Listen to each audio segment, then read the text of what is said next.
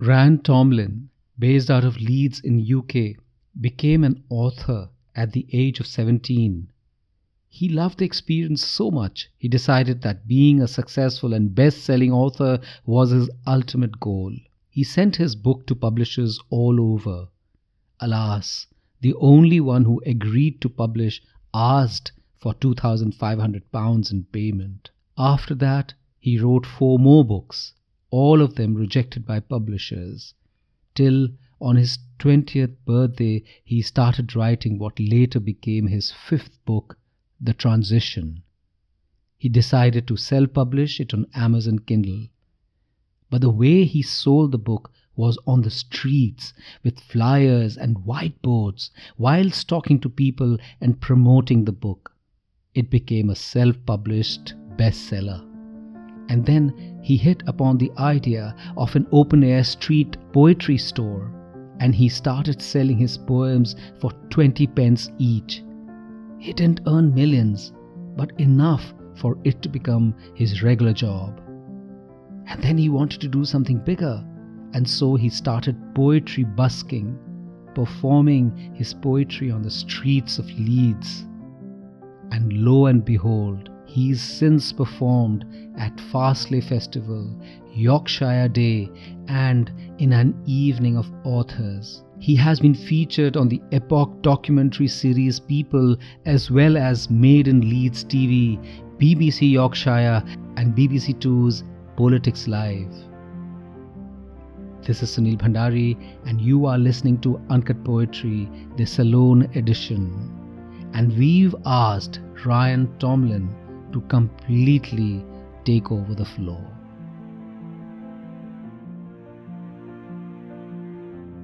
I'm Ryan Tomlin and I'm on Uncut Poetry. How I got into poetry is a bit of a long story, in my eyes anyway.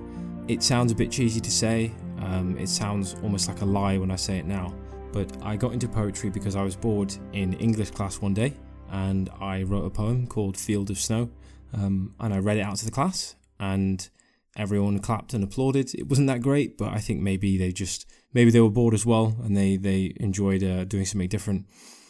But that's how it started for me. I just wrote one poem because I was bored and I enjoyed it.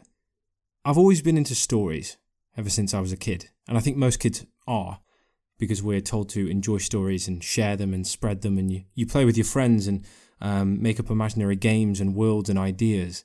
And that just never left me. So here I am now as a 26 year old, still with that child inside me. How I'm known, where I'm from. So I'm based in Leeds uh, in the UK, and how I'm known, where I'm from. I'm not famous or anything, but um, I am sort of somewhat of a street poet, I guess is the best term you could use. It's a long story, uh, but after I left university, I made it my job to sell my poems on the street for 20p. Um, a couple of years later, I started performing my poems. Uh, I'd met a few buskers out on the street, and I wanted to do what they were doing.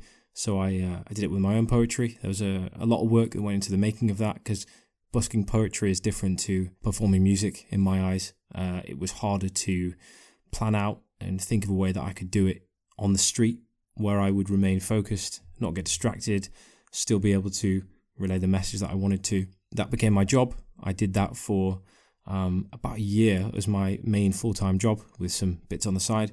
Now I have a different full time job, so I have a proper job, as some people like to call it. It's pretty cool. I enjoy it, and now busking is just something I do in my spare time. Um, so I miss doing it as much as I used to, but sometimes uh, life moves that way. I'm inspired by a lot of things. It's a mixture of the stories I've experienced. So I'm a massive fan of films, books, and video games. I read and watch and play things all the time, and TV shows too. Um, so I'm inspired by that because they, if they're good enough, they take me places. It's that escapism you get when you go into a story. Um, and I feel the same when I write and read poetry. Um, I feel an escape. Not that there's anything in my life I particularly want to escape from. Uh, in terms of my own poetry and what I write about, it sounds really cheesy, but I'm inspired by life. The way I phrase it is I love life, pretty much always have, but I think that you can't have the good without the bad or the bad without the good. You kind of need both to, to balance each other out. So I feel like that's what my poetry is about. I write about a variety of things, but it's mostly that constant battle between the positives and the negatives, and how whatever you do, they kind of both exist and battling each other out. I'm also massively inspired by music. Um, I listen to a whole range of music, and I've written quite a lot of my poems to the backing of a song. So I used to walk to work when I used to busk. I used to listen to an album on the way there and an album on the way back pretty much every day. I also sometimes used to listen to an album on my lunch break as well. So what I used to do is rewrite lyrics to songs in my head and take away the music, and I would have a poem of mine. And then I might shift it and move it around a bit so it's a bit more unique, uh, a bit more my taste, a bit more me. Um, so I've done quite a lot of that. So I'm inspired by you know stories, films, books, and video games. I'm inspired by the experiences I have in life, and I'm massively inspired by music. That's mainly it. Some people are inspired by nature or love or relationships or travel. I'm stories, music, life. That's probably the best way to put it for me. I also write books as well. So, as well as poetry, I write novels and stories. How do I phrase this to get the timeline correct? Started writing poems when I was 14, moved on to writing books when I was 17, went back to poetry after promoting my latest book on the street. So, I used to promote my book on the street. I did that for a summer. Then went back to selling poems. And since then, uh, for the past five or six years, I've done both in parallel. So, I don't write all the time. I used to. Um, I think life gets in the way. Uh, and sometimes I felt like with anything new, your not necessarily your first your main burst of inspiration, but your main burst of energy comes right from the start. And as you get used to it, you're okay with that slow burn. So I still write, I just don't write as much as I used to because I'm focusing more on that kind of slow burn where I write throughout the year rather than write every day. Poetry to me means truth. And what I mean by that is, as I've mentioned, that I'm inspired by both the positive and negative things in life. For me, poetry isn't something that needs to be happy or sad. It's not about expressing fear or love or hope. I think it's about expressing all of it. So even though my poems do have a focus on some of those things, I definitely do have poems that focus on death. I have poems that focus on hope, poems that focus on um, fear and regret. For me, poetry is about expressing your emotion in the truest form. So some people read my poems and they've told me that they're a bit negative and they're a bit sad. But for me, that's a, an emotion you experience in life, right? The same way that the best films ever, for me, aren't all happy and they aren't all cheery and all jokey and, and laughs. The best films for me are ones that express all of that. And that is truth. I think if you think of the most hard hitting films, they're not the films that are all really funny, it's already happy, everything is great. They're the films that address those difficult issues. And those books that, and TV shows and, and, and video games and whatever media it is, it's the ones that express those most difficult issues that are the best. So you want the whole spectrum. You want all the sad, all the good, and everything in the middle. And for me, poetry is art, and that's what art's about. It's about truth, displaying everything in its entirety when you can. This first poem I'm going to share with you is called before the dawn. He was hanging from a cliff face on a cold and stormy night. As the wind and rain attacked him with just one arm he held on. His fingers curled around the rim, his nails were cracked and broken, like tombstones they stuck in the rock from which he hung upon. Lightning scarred the sky, a painted streak across the dark. He heard its deathly clap before the thunder's throaty grumble. The cliff face that he clung to it shuddered and it shook, as a rock beside him then tore off and to the depths it tumbled. His palm seethed with agony.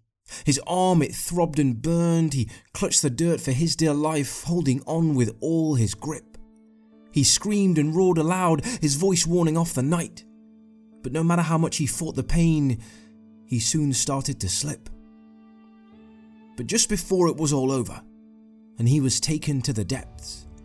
Just as he was surely certain he wouldn't live to reach the morn, sunlight seeped from the horizon, and with sudden strength he climbed back up, reminding him the night is always darkest just before the dawn.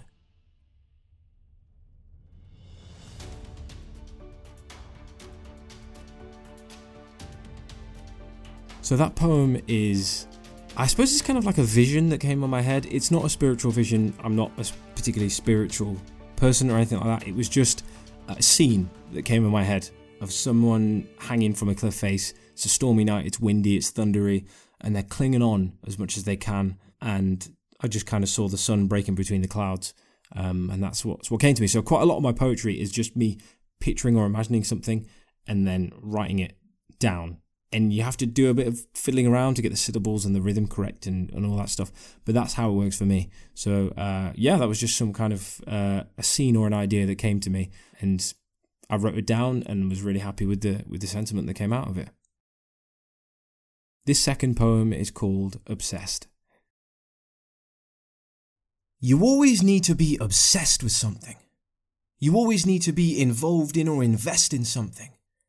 You're always moving in some way, always trying to get better or improve in some way. You never really chill. You're always shifting, always swerving, never standing still. You're always waiting to act, always hoping for a moment, never really relax. See, I've been told that ever since I was a boy. I'm always playing with a different tool or different toy. And even now in my 20s, most people are done with it, but I'm still doing plenty. Because I can't stop these gears from turning. I'm always growing, always hoping, always somehow yearning. And if I ever stop these distractions, the default in my brain's always a negative reaction. Because sometimes I don't like my head. That's why I like to get obsessed with other things instead. And sometimes I don't like my mind. I don't always like the thoughts and feelings whirring round inside. No, sometimes I don't like my thoughts. And if I let my guard down, that's when I'll be caught. And sometimes I don't like my feelings. That's why I'm always changing, always doing, always needing. Because I find that when I'm busy, the chemicals inside me aren't so fizzy. And that when I've been distracted, the negativity and stress has never lasted. That's why I'm always doing something, because my mind can't cope with having nothing. That's why I never really rest. That's why I'm always obsessed. So, everyone's always told me that I am an obsessive person, and I don't obsess about everything, but the things that I am focused on and interested in, I am absolutely obsessed with. I did it when I was at university. I did it when I was at school. My parents told me that I always had some kind of hobby or interest or thing or style or anything that I was just, it just consumed me. And as I've grown older, I've realized that if I don't have something filling my brain, the empty space doesn't feel good for me. For me, if I don't have something in there that's something to look forward to or to be busy with or to feel or anything, the kind of empty open space in my head starts to feel bad. And I think that's quite common. I think quite a few people realize that sometimes when they are sad, if there's no pattern to it or no particular incident there or, or thing that they're dealing with, it's just because they're bored, right? There's nothing to fill the space and you just get a bit bored and, and kind of lonely and upset. So for me, I've always got to be busy with something. I've always got to keep something in my mind. Um, and as much as that has helped me so far in my life and the things that I've wanted to pursue, it's also hindered me, not quite as much, but it still hindered me to a fair amount because it means that sometimes I just don't switch off. So, thank you for listening to this episode of the podcast um, with myself in it. It's really nice to be featured on the podcast. I love sharing my work with people. If you would like to find out a bit more about myself, um, see more of my work, read and or listen to my poetry, you can find me on Instagram and Twitter at rjtomlin, or you can go to my website rjtomlin.com. And if you do want to get in contact with me, feel free. My contact details are on there, or you can drop me a message on Instagram or whatever, works for you. But thanks again for listening. I really appreciate it. Um, and yeah, that's about it. Keep uh, keep supporting poetry. It's one of the best things ever.